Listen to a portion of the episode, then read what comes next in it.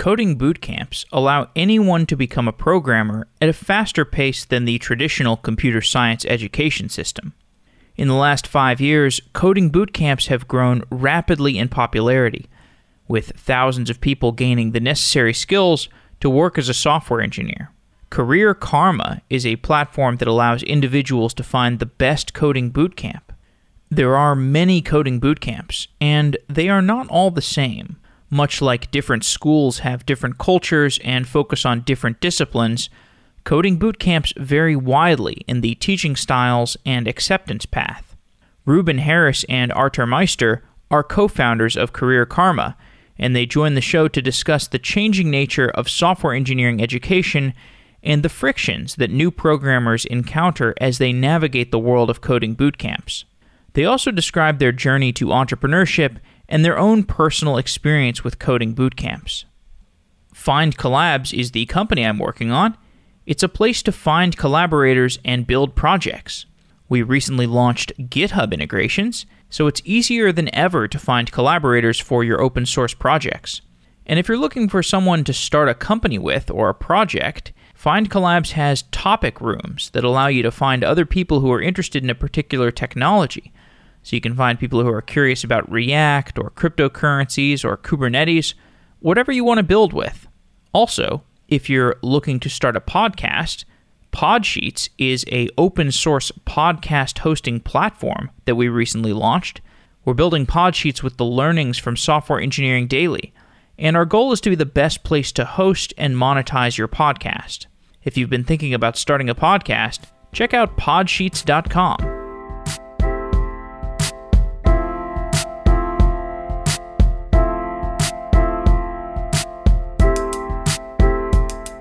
you probably do not enjoy searching for a job.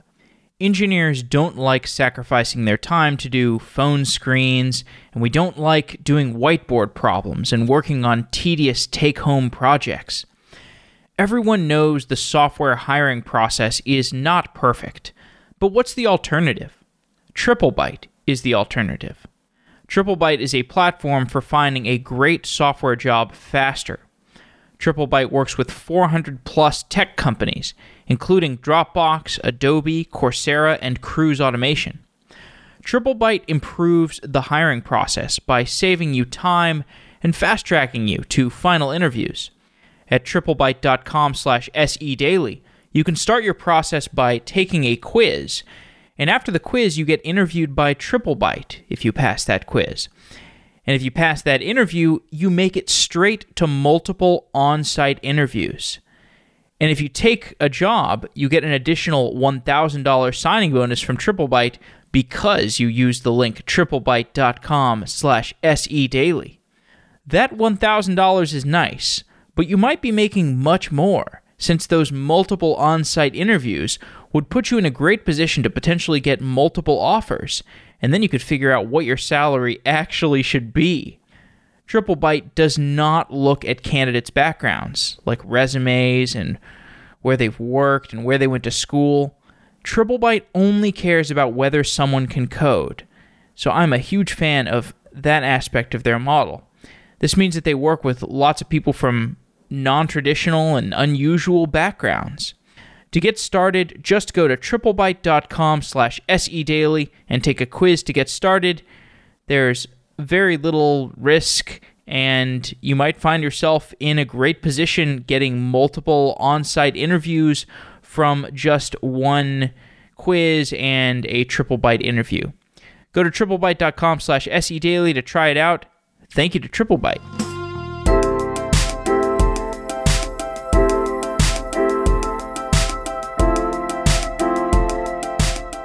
Ruben and Artur, welcome to Software Engineering Daily once again. Thank you. Thank you. It's Thanks been for long having time. us. We're sitting in front of the fireplace on a warm June afternoon Yeah. in the middle of San Francisco. The fireplace is roaring. you guys are the founders of Career Karma. We're going to talk about Career Karma eventually. In order to talk about Career Karma, we need to talk about boot camps. yeah. Give me the strongest cases for and against coding boot camps. I think Artur would be a good since Artur went to like Hack Reactor and his twin brother who's not here, Timur, Mhm. um, did App Academy in the beginning of the bootcamp industry. Yeah. Why don't tell you give the little case against boot camps first? Yeah.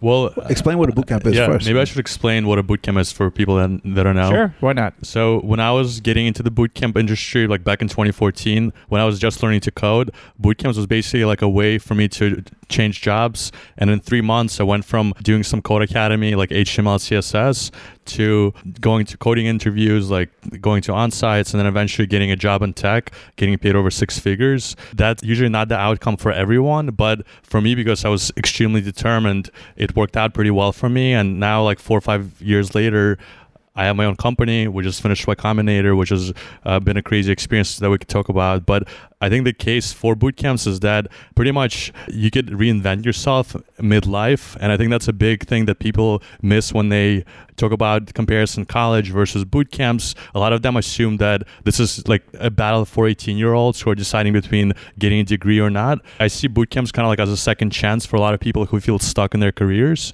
and who realize that there's so many opportunities that I'm being kept away from. And at least for myself, this was just another chance at getting a skill set that I could apply and build my own companies. I think the case against boot camps is that it's pretty like I think the concept is easy to understand. In three months you get a new skill set, but there's so many formats, there's so much information about that you need to learn. There's so many programs that make crazy claims and you can't assume that one school that has been around for five years is going to produce the same result that another school that maybe has only been around for two or three years and essentially like the outcomes there's so much variety in outcomes and it's really up to the individual less so about the school that it's very hard at least at this point in 2019 to determine what is the best school for me because there are just so many factors that go into it and a lot of folks rush into it picking something that clicking on an ad they see on facebook and then they spend six months getting a subpar degree.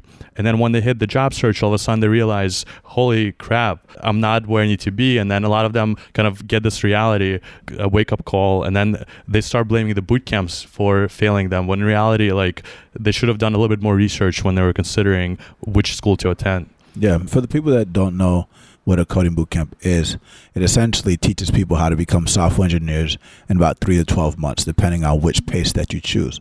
And vocational school has been around since the Industrial Revolution, and automation is something that has persisted over time. Um, so we don't see education going away, whether it's vocational or college or or online courses. Uh, we see it adapting to the needs of the workforce.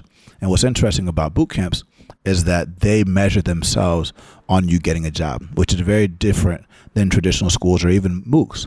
MOOCs and traditional schools measure themselves off of you completing it and getting a, a certificate that is supposed to be able to get you a job, but we've seen that that is not always the case.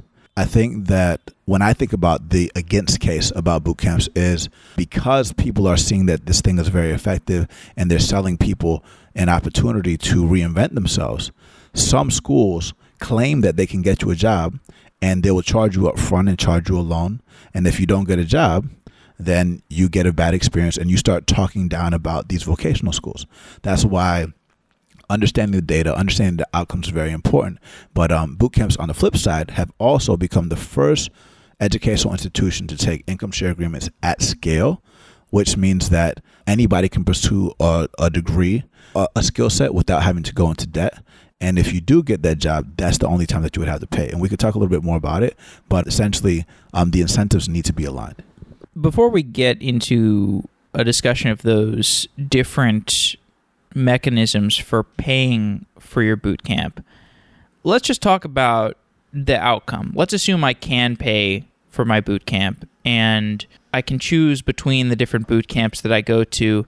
Even if I manage to dodge the scammers who have low quality boot camps, I may still go to a top quality boot camp and not find a job afterwards. I may still have a bad outcome. There is still a variable set of outcomes that people have after a boot camp. What's the cause of all that variance? Yeah, I think that's a great question, and it's a little bit about what what Artur brought up, and it's even similar to like any educational institution. I think a lot of people overemphasize. They think that the the school is the silver bullet that's going to get you the job, but the school is actually teaching you a skill set and giving you the concepts that you need in order to get a job.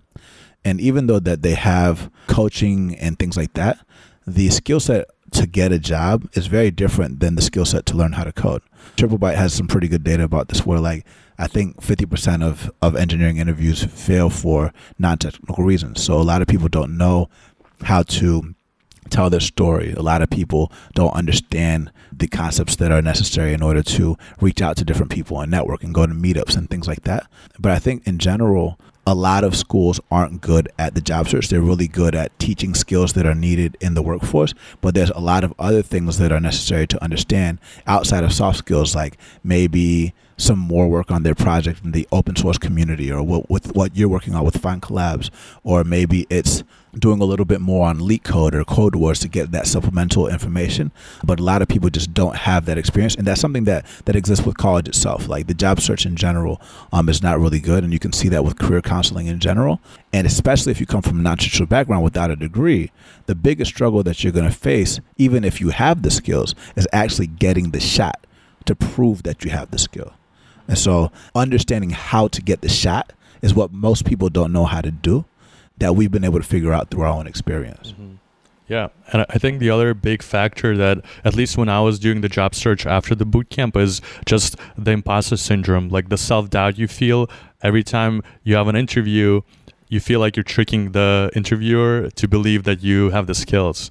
And it's obviously like psychology plays an enormous thing in a lot of the things we do, but especially when uh, three months ago or six months ago you were doing maybe you were a consultant or a bus driver, and now you're sitting in front of an engineer at a tech company who's asking you like binary tree questions and you're like what am i doing here? Right? And I think that managing your psychology is extremely difficult for, uh, for, like for in regular uh, circumstances, but especially in technical interviews, you feel underprepared. And boot camps do a fair job teaching you the skills, but it's very hard to teach someone how how to be confident or how to overcome those like self doubts. And that's actually like one of the top reasons why we see people give up because it's not that they went to like 20 or 30 interviews and they failed every single onsite. Most of the cases they will go to one or two interviews and then they start telling themselves, "Oh, I'm not ready yet, so I'm going to take 3 more months to go back and redo my JavaScript tutorials." And then uh, 3 months later, they try to interview again and they get rejected again and then they tell themselves, "I'm not good enough," right? So most of the people that don't end up getting jobs uh, just end up giving up and never really truly giving this never truly showing what they could do talking a little bit more about psychology right let's use another assumption, right? Let's assume that this person that graduated boot camp is actually really competent, is actually really skilled, and they know how to pass all the technicals. What a lot of people miss is that a company only hires a certain amount of people. And if you have the skill set to be on the team, that's just one part of the requirement. They want to like you. They want to be able to work well with you. That chemistry is important. It's like if you're in the NBA. Everybody can play basketball. Everybody can make a layup. Everybody can shoot points. But like, why would somebody want you on their team? Right? It's the way that you all work together. It's the chemistry. It's like, do they like you? Do I want to work long hours with this person? I, I met Artur, Artur a long time ago in banking, we work for hundreds of hours a week. And now we've we've been around for each other for seven years. I guess we like each other, right? That's a big factor, right? So I think I think a lot of people miss that you guys have been on a business journey since we last spoke. The last time we talked was about your podcast breaking into startups, mm-hmm. which is still going. Yeah. yeah. Over 100 episodes. I'm glad to see that all three of you at this point, I believe, have left the jobs that you were mm-hmm. working at, the companies yeah. that you were working at. Did you guys make the leap to leave the companies that you were working at, was that before or after you had your current business idea all figured out? It was a sequence of different events. Yeah. When we met, we knew we wanted to start something, but we didn't know what we wanted to start. We had ideas, but we knew we needed to get skills. And what we realize is that most companies fail and we need to get skills. And software engineering is one of them, like technical skills are one thing, learning how to sell and distribute things is another thing. But we also realized that after we discovered what coding boot camps were, most people don't even know coding boot camps exist. The majority of people in coding boot camps actually have bachelor's degrees. Like 70% of them have bachelor's degrees. And media is important to make sure that people are aware of these things. Podcasts are helpful, but even podcasts are still only listened to by more affluent people that have high degrees. Radio is really powerful. If radio is going to start, you know, t- take being taken over by podcasts and Bluetooth and electric cars with like what Tesla's doing with automation and all this whole driverless car movement with Cruise and Uber and Lyft or whatever Waymo, then podcast is probably going to be a good medium to reach a lot of people.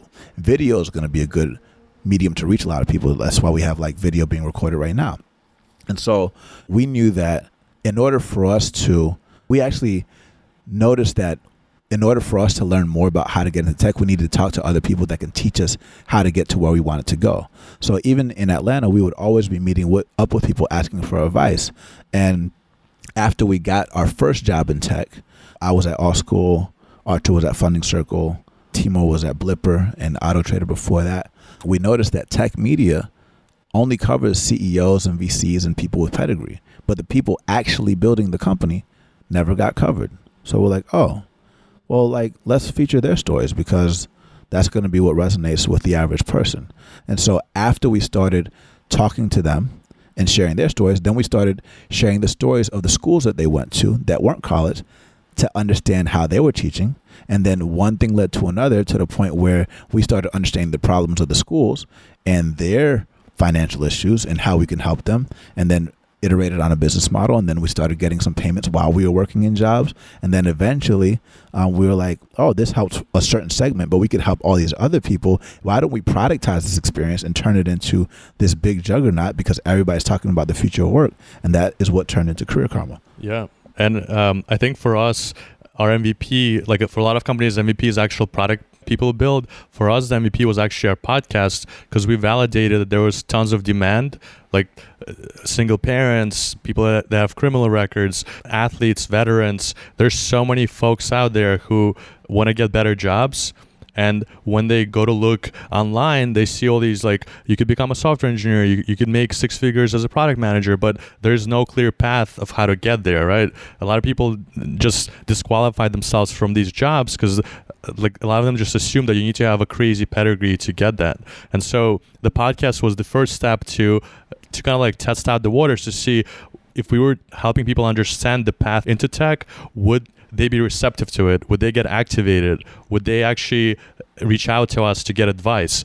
and we found that in fact like we're getting millions of people like listening to our podcast emailing us reaching out to us asking what am I, what do i do next? And so one step after another we just discovered that hey there's actually a huge need. And by that point people started showing up. Yeah people started showing up at our house. By that point like timur and i are both technical. We timur went to app academy. I did hack reactor we've had really good software engineering jobs and experience and we're like let's just build an, an app and because of the bootcamp experience prior, we are pretty well equ- equipped to build our MVP without having to uh, raise capital or, I don't know, like just uh, get uh, distracted by a lot of the things. We're just, hey, let's build a simple prototype to see if people will sign up. And the interesting thing is, we quit our jobs, applied to Y Combinator. We got the interview to this was last April, and uh, we went to, to, speak with the partners, and we were like, uh, "It's gonna be great. Like we're gonna explain our idea. They're gonna love us." And we got rejected the first time, and at that point we were we just left our jobs. We told our coworkers we're going to do this y combinator thing. And it was tough because we had to deal with like all of a sudden we're kind of on our own. Like this uh, what we were hoping for didn't happen. And we were faced with an option like do we go back to looking for jobs again or do we just take a bet and pursue this? And we ended up building we, we ended up sticking with it. We continued building our uh, mobile apps. And six months later we applied to y combinator again and got in yeah, yeah, and I think like when you think about niches, right? You really want to think about what are you the best in the world to solve? Like, are you like product market fit is one thing, but founder market fit is another. You know, what is something that you believe that very few people agree with you? Like, what truth do you believe that very few people agree with you on? And then match it up with what's currently happening in the world. Like, so we saw, you know, student loans are in the trillions. Clay Christensen predicting, you know, half of the unit U.S. universities going away in next five to ten years. But then boot camps launch, launching on colleges with Trilogy, and we're like, wow, like everybody thinks this this boot camp thing is is hot. We know a lot about this, and there's really nobody in the world that knows more about the space than us. We've been in this game for a very long time, and we are the product ourselves because we've been through it. Let's go for it, and that's essentially what we did.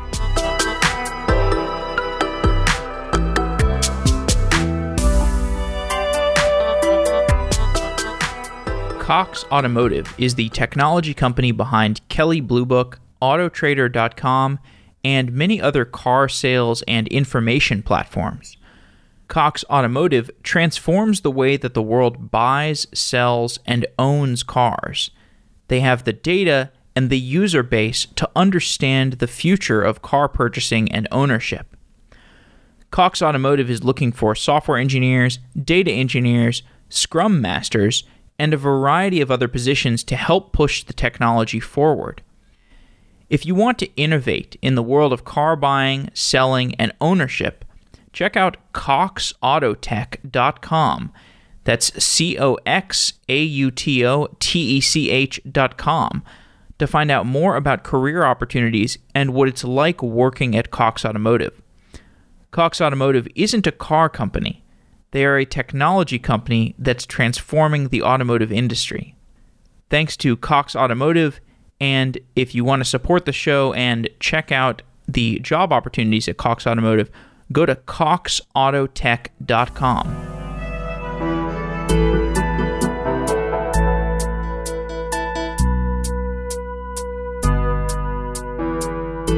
The product that you've built, Career Karma, solves or seeks to solve many of the problems that potential boot camp attendees, prospective boot camp attendees, and people who have made it further down the boot camp funnel, and I think beyond the boot camp as well, describe the gaps that you've identified in that end to end funnel. The from the I'm a person who should be going to a boot camp, but I don't even know that a boot camp exists, all the way to the career progression of somebody who has exited a boot camp. What are the eh, maybe there's too much in there to explore, so maybe focus on the things that you think are the most acute problems that you've built into your product. Yeah. So I think you know when someone Google's learn how to code into Google, they're faced with a ton of options, let's say thousands, if not millions of options about how to code. So the first issue that someone faces is they're really excited about coding, but then they're faced with information overload, which can cause two things. It could cause imposter syndrome where you feel overwhelmed with everything. You're like, oh man, maybe this is not for me. I'm very confused. But then the other thing that you could be faced with is paralysis by analysis, right? So very simply, you know, Career Karma, the first thing that we help you do is we we match you with the right coding bootcamp that's best for you based off of your goals and current challenges, right? So once you have decided that you want to get into this program or these programs, you need to know how to get in, all right? So every school has a certain preparation period in order for you to get in. And essentially, it's the basics of coding. We think about learning how to code kind of like learning a language and going to a coding bootcamp like moving to that country. And the prerequisites to get in is like learning the basics. So it's kind of like saying hi and bye, where's the restroom, and how to order food. So those basics are usually things called prep programs that the bootcamps have. So when people are going through the 21 day challenge and our three week process, they are going through that prep work.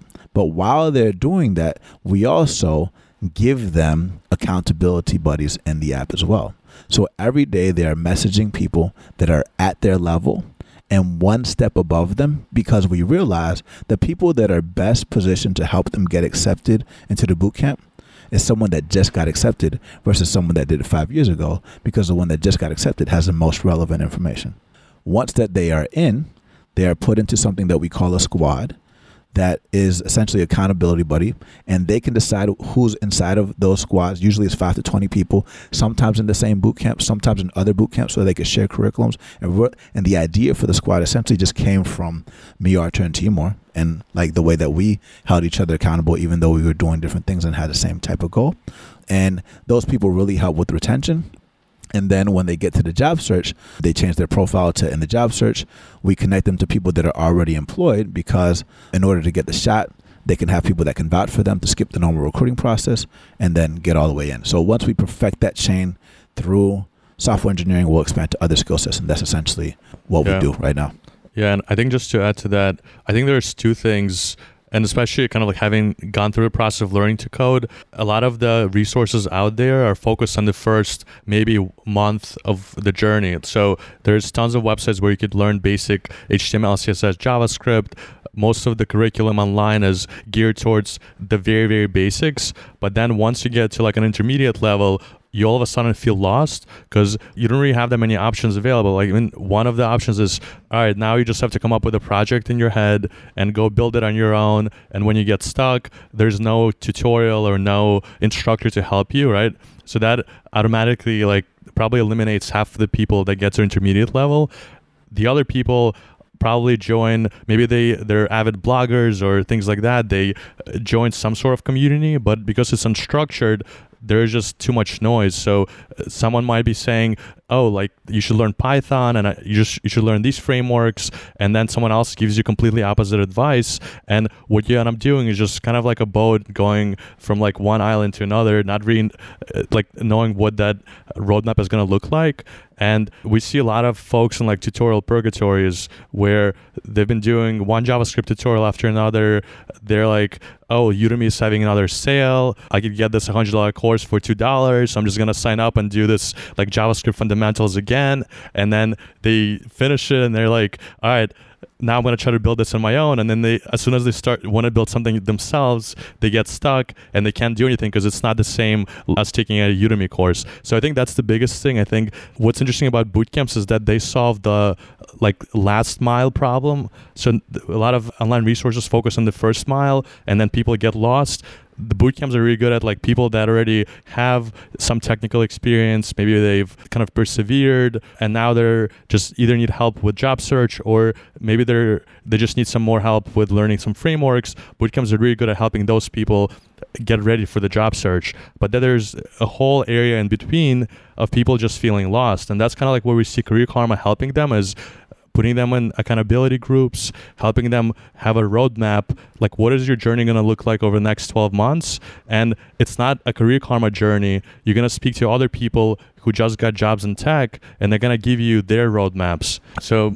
it's one of the things. I think i think the other component of that is also like information asymmetry. When people try to search for resources what they don't realize is that it's very likely that the resource they're using because that company had the biggest marketing budget. And a lot of people don't really understand how marketing in, in the bootcamp industry works but we all know like if you uh, go to someone's website then you start getting retargeted by facebook ads and things like that. So a lot of folks end up doing courses not based on the merits of the course not based on the outcomes but based on how big how what was the marketing budget for that school right? And we we all know there's not a lot of correlation between who has the biggest marketing budget versus investing those resources in career help and and curriculum. And so career karma also solves that issue that just uh, someone who's starting out to code it's too easy to get overwhelmed. And we give them that transparency and they could speak to any alumni in our network that will help them figure out the next step. Yeah, and the only thing that I'll, I'll add to that is that some other nuances that people have is, you know, in the beginning of the bootcamp industry, it was only full time. And that was usually about three months for the bootcamp, about three months for the job search. Now you have part time, you have self paced boot camps, but I think the biggest innovation is online and self paced and part time. Um, and the majority of people that are doing these boot camps are doing it online and part time. Why? Because they are middle class and lower income. They're they're everyday people. They they're parents. They're veterans. They have jobs. They need to put food on the table. And so, in addition to a lot of the the accountability things that we brought up, life happens. And so, inside of the squad, if I'm a in a group of moms, they can tell me how to manage my time way better than Artur Timur and I can because they're moms. They've been through it. If I am someone that has dealt with, you know, the nuances of how to communicate my job experience as a veteran, being with other veterans that know how to do that can do it way better than we do. So people can't be what they can't see, but they also learn from each other better when they're in groups. So that's what our app Yeah. is currently doing. Yeah, and I think one thing to add to what Ruben said is uh, when people think about software engineers, like even the tech market, they imagine Silicon Valley or New York or maybe Chicago. But in reality, there's tech companies and there's uh, companies needing engineers all over the country. And especially markets where which are not known for having software engineers, like if let's say some food distributor is now trying to uh, like revamp their logistics system where are they're going to find engineers to help them? They're going to have to probably like contract and pay a huge price versus if there's a boot camp in their city they could potentially hire out of the boot camp maybe get some senior engineers and they could actually build it in house to their the, the same way that amazon builds their own warehouses you know? So uh, that's just a small example but most of career, career members are not from san francisco or new york. They're from cities that a lot of the time i've never even heard about. Yeah, I mean, we we launched the app in January. Um, we have over twelve thousand people in the app, and the app reflects the world. You just go to the community tab and scroll through the people, and you will see. Um, it does not look like the tech industry, but we don't market ourselves that way. That's just what's coming. That's the natural demand that exists in the market. there's a sophistication to the app that you guys have built both in the engineering side of it and in the product side of it and you know i think both of those areas are, are things that i would like to explore but i don't know if we have time just to make sure i understand this correctly basically your your go to market for and i think this is instructive for anybody who who hasn't built a company yet but wants to build a company. Your go to market was start with a media brand breaking into startups basically because you yourselves were breaking into startups and assessing the process by which people broke into startups which included the boot camp process. So you started a media company around the thing you wanted to understand because you didn't know what el what other company to start from there you had some ideas around a product and then you unabashedly used a low code product to build your first version, right? You used Bubble, right? That's a low code product. This is a sophisticated approach to building an MVP. I think I think I think there's not as many people who use that. I mean, I think low the low code thing is catching on. I'm surprised it hasn't caught on more. But then you validated your MVP and then you built a version in React Native. Uh, you're using GraphQL, and the app is really nice. It's kind of a social network meets Netflix meets podcast player meets e-commerce referral program meets two-sided marketplace connecting software engineer prospective boot camp attendees to boot camps. yeah That's right. Yeah. So I think I think you're kind of like uh, pointing to the fact that what we're trying to tackle is actually a multidimensional problem. But what drives our product vision is our customer, right? When we think about building new features, we think about how can we make our user more informed about making a decision about their careers and that's where it all stems from. And then we try to in, imagine an experience like use the beginner's mindset like what would an experience be for a parent who doesn't even know what coding is? What should that interaction be like when they enter our app? And how do we explain what coding is to them in a way where it's something they're gonna want to do and stick around? And it took a lot of experimentation. We probably iterated on this like just on the onboarding experience or like your first day in the app so many times that What was the worst idea that you guys had that you executed on like partially? i mean i think I think we tried to introduce meetups early on yeah before we had tested out everything and really built the interaction of people helping out, and that didn't really work. That's not well. so bad. But now, That's the worst I mean, I idea you guys have had. well, Come I- on. I mean, I think even with the app, like I think it took us a few months to realize that people that were downloading our app didn't know what coding was, even though they were clicking on uh, like an ad or th- like they were like hearing about tech and they were maybe they saw a webinar online because it's pretty popular on, on Instagram. But people would download the app, and then when we start speaking with them, because we actually the first feature we built into our app was Messenger, and that was strategic because we realized that there's no way we're gonna know what's going through their minds. And YC always talks about speak to your users, speak to your users. So every time someone joins the app, they always get paired up with me. And then they also join groups with Ruben and Timur. So we're always at their fingertips. And as a result, we kind of get firsthand experience, like what's going on. But we very quickly found out that people didn't know what coding was.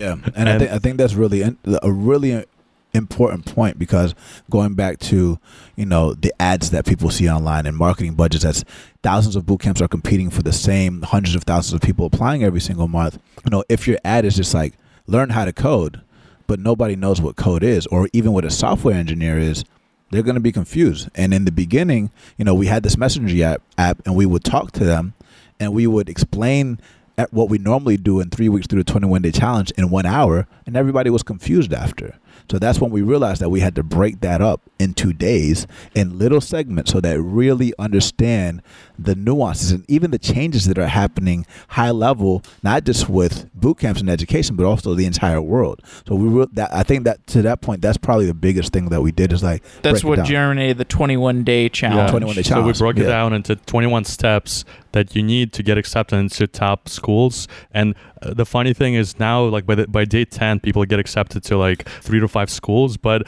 in the beginning, it used to take us 60 days or 90 days to get someone from signing up to getting accepted because we just didn't know what we were doing. But it goes back to like what Career Karma's long term vision is. It's helping people tackle their most important career decisions and we're starting with coding bootcamps a lot of people when we explain to them like how passionate we are about this problem a lot of people kind of dismiss us saying well coding bootcamps like how big is the market or why you guys focus on coding? Like a lot of people kind of like used to laugh at us and still kind of dismiss us because they're like like this can be a, a big business but what they don't realize is that we're actually gonna solve the most important career decisions, starting with skill acquisition, helping them acquire their first job. And then from then on, we're going to help them make the most educated decisions about the rest of their careers. And we don't believe that LinkedIn is doing this or any of the job sites because those sites are targeted for people that already have the skills. Yeah. And to, and to touch on that, if you think about the US alone, there's like over a trillion dollars spent on post secondary training in the US staffing is a huge business, over $500 billion. Most of these staffing efforts are focused on the visible workforce, like people that went to college.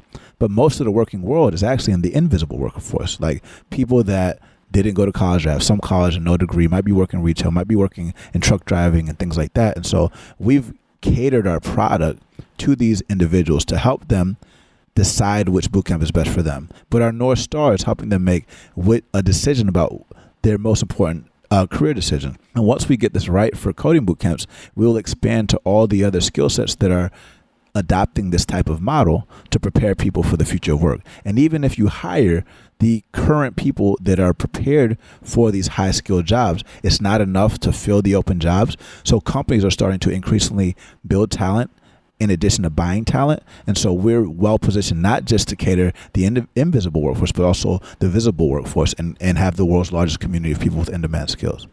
Why is there pushback against the learn to code movement?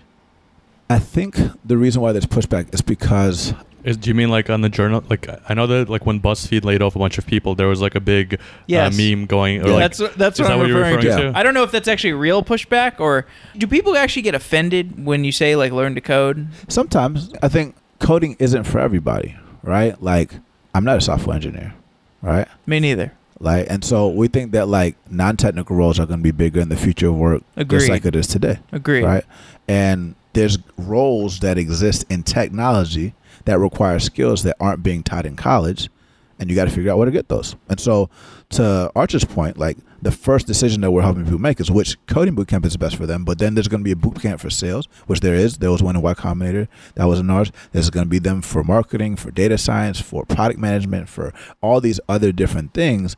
And we actually see people embracing lifelong learning, where rather than going to one school and one job and doing that forever, you're going to see people doing tours of duty where they do a job for maybe two to four years. They go to multiple schools, multiple companies in a lifetime.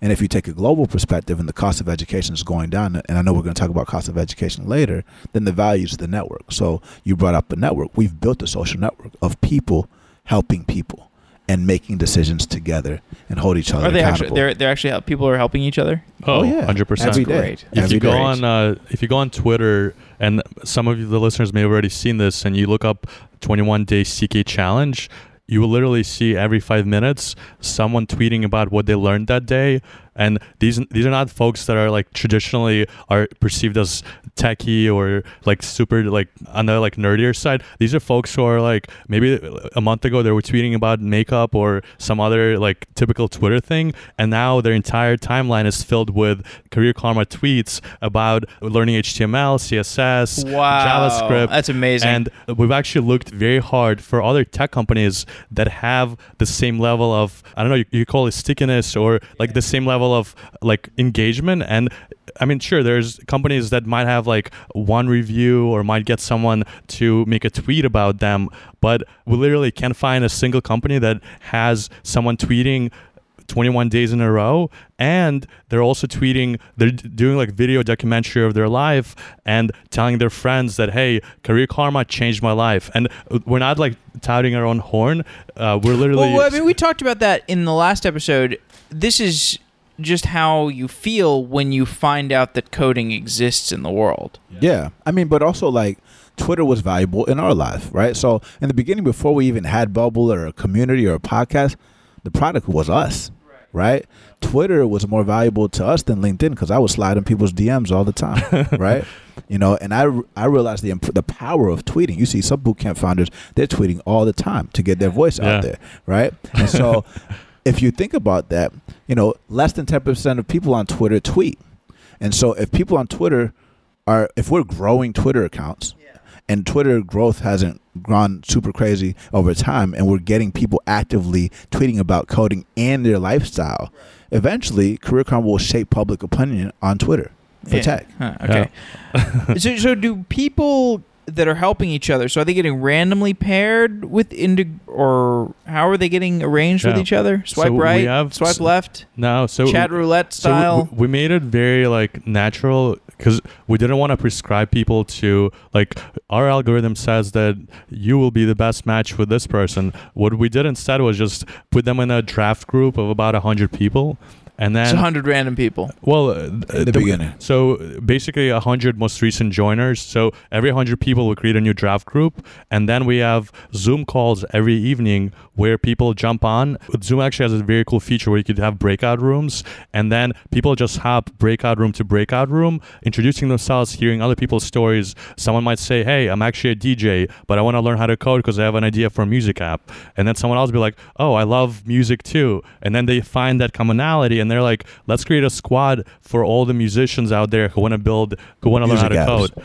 Yeah, and so that's kind how it happens. And uh, like we're trying to productize that aspect of like forming, but I think for us it's going to be more about enabling discovery, allowing people to discover interest groups, discover squads that might they might resonate with, versus kind of like prescribing or the typical tech thing, which is we're going to use machine learning to create an algorithm that assesses you and perfectly tells you your best match. You could still do that later. Yeah, and- and potentially, so, so but this is how we think about it. Like you can think about the draft groups kind of like pickup basketball, right? It's like and or like the first day of school, Or chat right? roulette. or chat roulette. Like you, you, you, you Don't- don't- don't use that one. Yeah, Don't use chat roulette. Like you, you're like around all these people that you just met that are interested in coding, right? And over time, as you like start shooting around and start doing different types of things, you're gonna start finding people that you click with a little bit more. And you can have Yeah. your little crews, and so they start coming together. We have thought about quizzes. We could talk about the quiz. Don't talk about the quiz. No. yeah, I mean, I think there's a lot of ways to productize it, but I think there's something beautiful about Oh, so like OkCupid. right now we group people into like like people will group themselves in different ways. So like we're not prescribing it, but they'll group themselves by the school that they're doing or the location that they're in or their passion, like what he said with music. But at some point, you might see people grouping themselves based off of, you know, whether they have some t- like they want to do things that are remote versus part time or I won't go into the nuances of the quiz that we're thinking about. Yeah. There I do think that data will help at some point, but it's not going to be the ultimate solution in the magic bullet. Yeah, It's- and I think that's something we learned, uh, like in the actually like building our company, building our app. Is sometimes th- some things are just like simple, and you don't want to overcomplicate things. At least Yeah, in the beginning.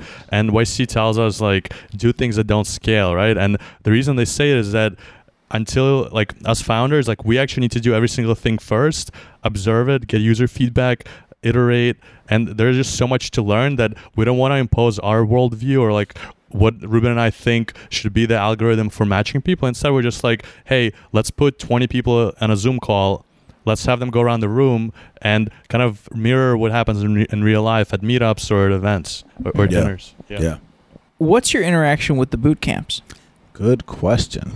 So now that we have a lot of volume coming through the app and we have a lot of people that want to do coding boot camps, all these boot camps have a lot of capacity to hire or to, to train a lot of students. And they're doing a really great job of training them. But now that we're sending them all into the app, we're needing to build software for them to be able to handle the flow. So we're essentially creating software for the schools to be able to manage their applicant funnels where the individuals can apply to all the schools in one click and then we the schools can essentially apply to them versus the individuals applying to the schools and we essentially handle all the pre-screening and nurturing and placing before so that they don't have to worry about that um, and, and Artur can go into more detail about yeah, it Yeah, I mean, I think essentially it kind of goes back to our original point about like what is our mission, what is what is our north star, and it's helping giving our users leverage. And you give people leverage in a couple of different ways, but usually like solving the information asymmetry and giving them the best information is one of them. And it's like with Career Karma it's pretty simple. They fill out an application which is very simplified. It's not like a college application where you have 20 questions. They just indicate what what they're interested in maybe a few questions about where they're located things like that. And then we give them uh, six to ten offers from the boot camps themselves. So it's a very similar model to triple triplebyte i don't know if you've, folks have heard but it's a common app where boot camps apply to students. And the advantage we see there is that everything is up front so you know what the terms are you know what the conditions are what you need to do to get accepted to get fully accepted because a lot of these are conditional acceptances. So instead of wasting your time with a school and then after you get accepted you find out that there's a $5000 deposit that you didn't know about and then the last three months kind of like were spent for nothing you're going to see all of that up front. And since there's a little bit of a competitive environment we're starting to see schools offer incentives like scholarships and Stipends and housing. and housing. And it really puts the ball like it gives the candidates a big advantage because the best candidates that perform the best that have that are super committed highly motivated they're going to get the best deals and so we think that th- this is the system that we wished we had when we were applying and the information is there. Like you could the other really cool thing is when people get matched to these schools you could see other people on the app who are currently in those schools. Yeah so and there's so like you could message proof. them you could message them and say hey i see that you're in a prep program or i see that you're in the school. What is your experience like? And we're not gating any information we're making it available because we want our users to succeed because the only way career karma becomes like a big business is if our student if our users successfully find jobs and successfully make the best decisions about their careers. Yeah, and so you know, you asked what the interaction is with the school. So during Y Combinator, you know, our main focus that will continue to be the focus is like really building this really powerful and special experience, eleven star experience for career switchers.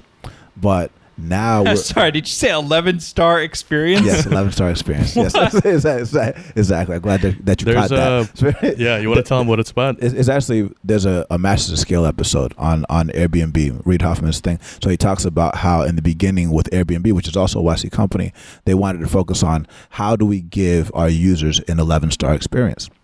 And so we did the same thing. So we in the beginning it was it was cool. It was, it was helpful. We got good feedback. But as we kept getting more and more feedback, now like we consistently get really high stars. And so we wanted to give them an 11 star experience. And so now that we've done that, we want to do the same thing on the bootcamp side and really build this two sided experience so that the boot camps see not just the value when someone gets enrolled, but all the things that are happening beforehand, all the value that they're getting, all the insight that they that they could be having to to manage their funnels, to help with retention, to help with outcomes, to save money, save time. And really sing our praises, um, and we're getting, and, and we're all growing together. Because at the end of the day, like this future of work thing, this workforce development thing is is the economic issue of our time. Is when you cannot solve problems without people and talent. And so we feel very strongly and passionately about this. And so my time is over the next three months and or the next few months is going to be really focused on uh, making sure that boot camps have that type type of experience as well.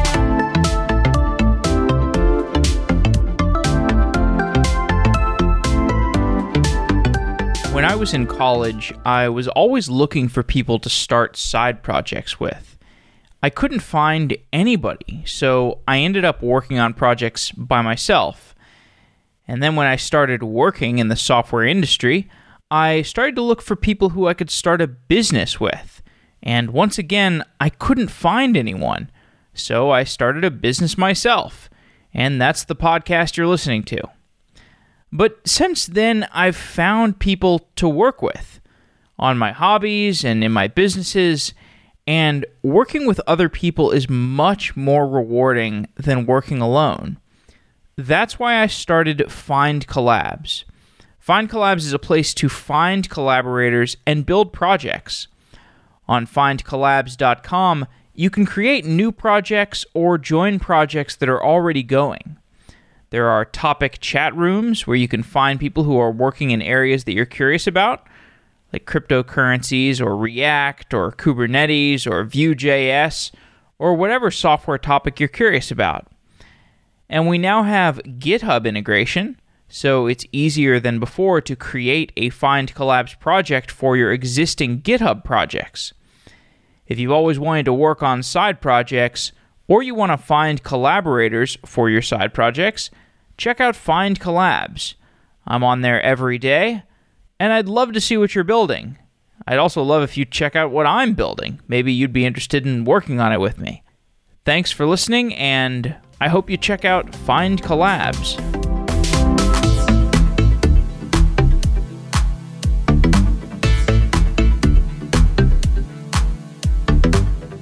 We are all, all three of us, pretty familiar with the burgeoning software media landscape or software media technology media landscape.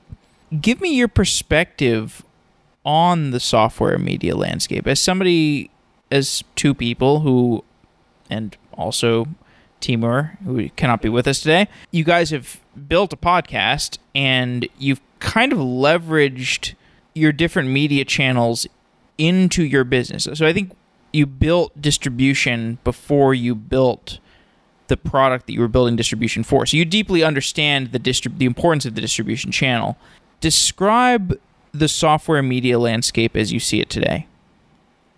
Okay. I will give my perspective. I think before giving my perspective about the media landscape, I think, you know, when you think about big billion dollar tech companies, there is no billion dollar tech business that has documented their story from the beginning to end. All right, so we have actually been documenting our story from the beginning, and we'll continue documenting our story throughout and elevating the people that are users in Career Karma.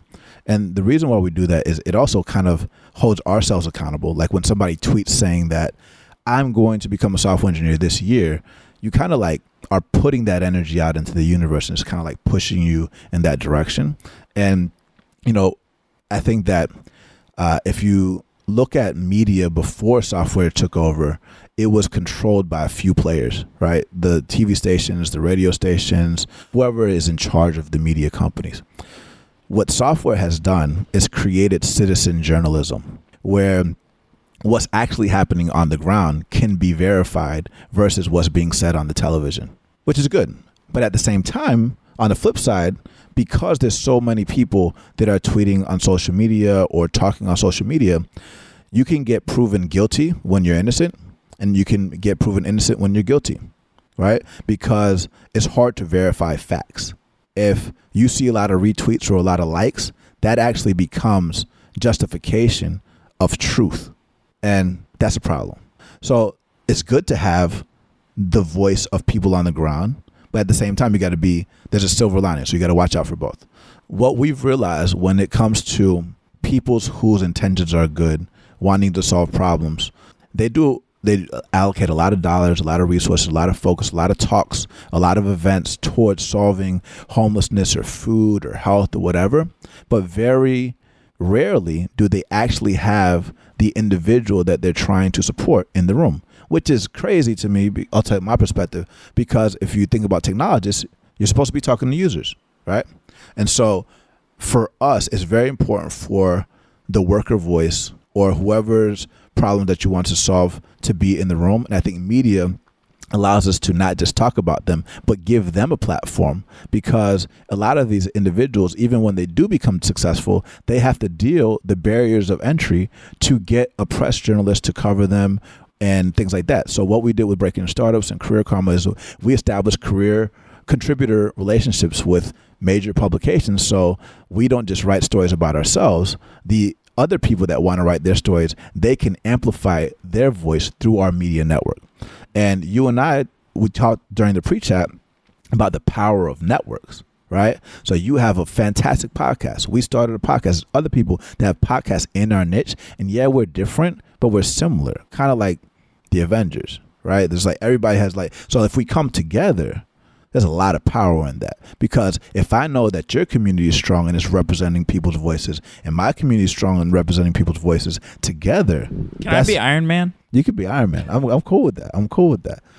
you know, and so like that's essentially um, how I think about media. How do you think about media, yeah. Roger? I mean, I don't really have any strong uh, macro views, but I, I do echo Ruben's like sentiment that nowadays a lot of people kind of they're kind of falling to the hustle porn like mentality like they see people on instagram working hard or people tweeting about how hard they work even though why are you tweeting if you're working hard i think that's an oxymoron I think if you're on Instagram and working hard, yeah, I think that is an oxymoron. Totally. But I think the same thing with Twitter too. Like if you're putting out these threads on advice to entrepreneurs or venture capitalists, all that stuff, like why are you on Twitter? Shouldn't you be like helping founders or building your company?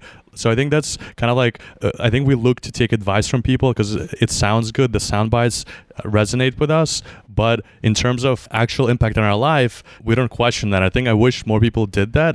But what I'm really like bullish and optimistic on is kind of like what Ruben and Timur and I did. We started documenting our journey. I think documenting versus creating has been the biggest shift and i would attribute most of our like success to documenting our journey because a lot of people get obsessed with like i'm going to create this amazing five minute video and i'm going to put it out there and i'm going to get uh, thousands of views the next day and we all know that doesn't work and what we did was just all right we're going to feature people that we find interesting we're going to document their stories during the same process we're going to be fully transparent about our thoughts our actions. We started like recording our journey, starting with a podcast. You could actually see like Snapchats and even yeah. Instagram stories from maybe 2015 or 16 just when we were starting out, we documented the whole Y Combinator journey of actually getting rejected from Y Combinator in April and then getting accepted again in December. And so we're being fully transparent with people because, hey, you could be fascinated with Elon Musk, but uh, like to be realistic, Elon Musk is like just completely out there. We want to show folks that hey, we were just regular people like you who worked really hard and we weren't doing it because we wanted to like impress someone with our abilities. We are just saying, hey, we're not special, we're not different than you are, but look, there's all these opportunities for the taking. There's dollar bill, there's million dollar bills on the sidewalks. We've been picking it up. You all should be doing the same thing, and yeah. that's yeah, and, that's and, how we've been doing it. And and similar to that, like if you think about the media landscape, right? A lot of people they want to be superstars because they want to be famous. They want to make a lot of money, right? But if you're starting a podcast or a YouTube channel or whatever just to be famous, that's not going to be what's going to allow you to pick up the million dollar check on the sidewalk. You got to figure out like what's unique about you. What we are all like Iron Man has a superpower. All these people have different superpowers. Storm has a superpower. Wolverine. Everybody has different superpowers. And so like figure out what your niche is that you're going to cover, that you're going to support, but and also realize that once you pick a niche, you can learn a lot of things that you don't know. So through our podcast, when we don't know things, We interview other people that know more about it than us. And through interviewing them, we learn, we get an education, but our listeners also get an education. I think that's super, super powerful and super, super valuable because if you think about who actually has the power and who actually, like a lot of people think it's money, the people that have the power are the people that have attention, right? Having attention of certain audiences demand different types of dollar amounts. If you want and dollar amounts are just like what people think. It's a representation of value to whoever's giving you that money right? So as you're thinking about the community and the niche that you're focused on like if you pick something that's unique to you that only five people are going to listen to then maybe you're not going to have a big market there but if you think about like all these people that are trying to find a job and don't know where to go that's outside of college that need a niche and like don't have the money for it and need to figure out all these different things that's probably a big market. So like talk about it. And there's literally like millions and millions of ideas like this. Don't worry if people think it's weird. Everything is insane until it becomes obvious. So. Guys thanks for coming on the show. Yeah thanks, thanks for having Appreciate us jeff Podsheets is an open source podcast hosting platform. We are building Podsheets with the learnings from Software Engineering Daily, and our goal is to be the best place to host and monetize your podcast. If you've been thinking about starting a podcast, check out podsheets.com. We believe the best solution to podcasting will be open source. And we had a previous episode of Software Engineering Daily where we discussed the open source vision for Podsheets. We're in the early days of podcasting, and there's never been a better time to start a podcast. We will help you through the hurdles of starting a podcast on Podsheets. And we're already working on tools to help you with the complex process of finding advertisers for your podcast and working with the ads in your podcast. These are problems that we have encountered in Software Engineering Daily. We know them intimately, and we would love to help you get started with your podcast. You can check out podsheets.com to get started as a podcaster today. Podcasting is as easy as blogging. If you've written a blog post, you can start a podcast. We'll help you through the process, and you can reach us at any time by emailing help at podsheets.com. We also have multiple other ways of getting in touch on Podsheets. Podsheets is an open source podcast hosting platform. And I hope you start a podcast because I'm still running out of content to listen to. Start a podcast on podsheets.com. Wow.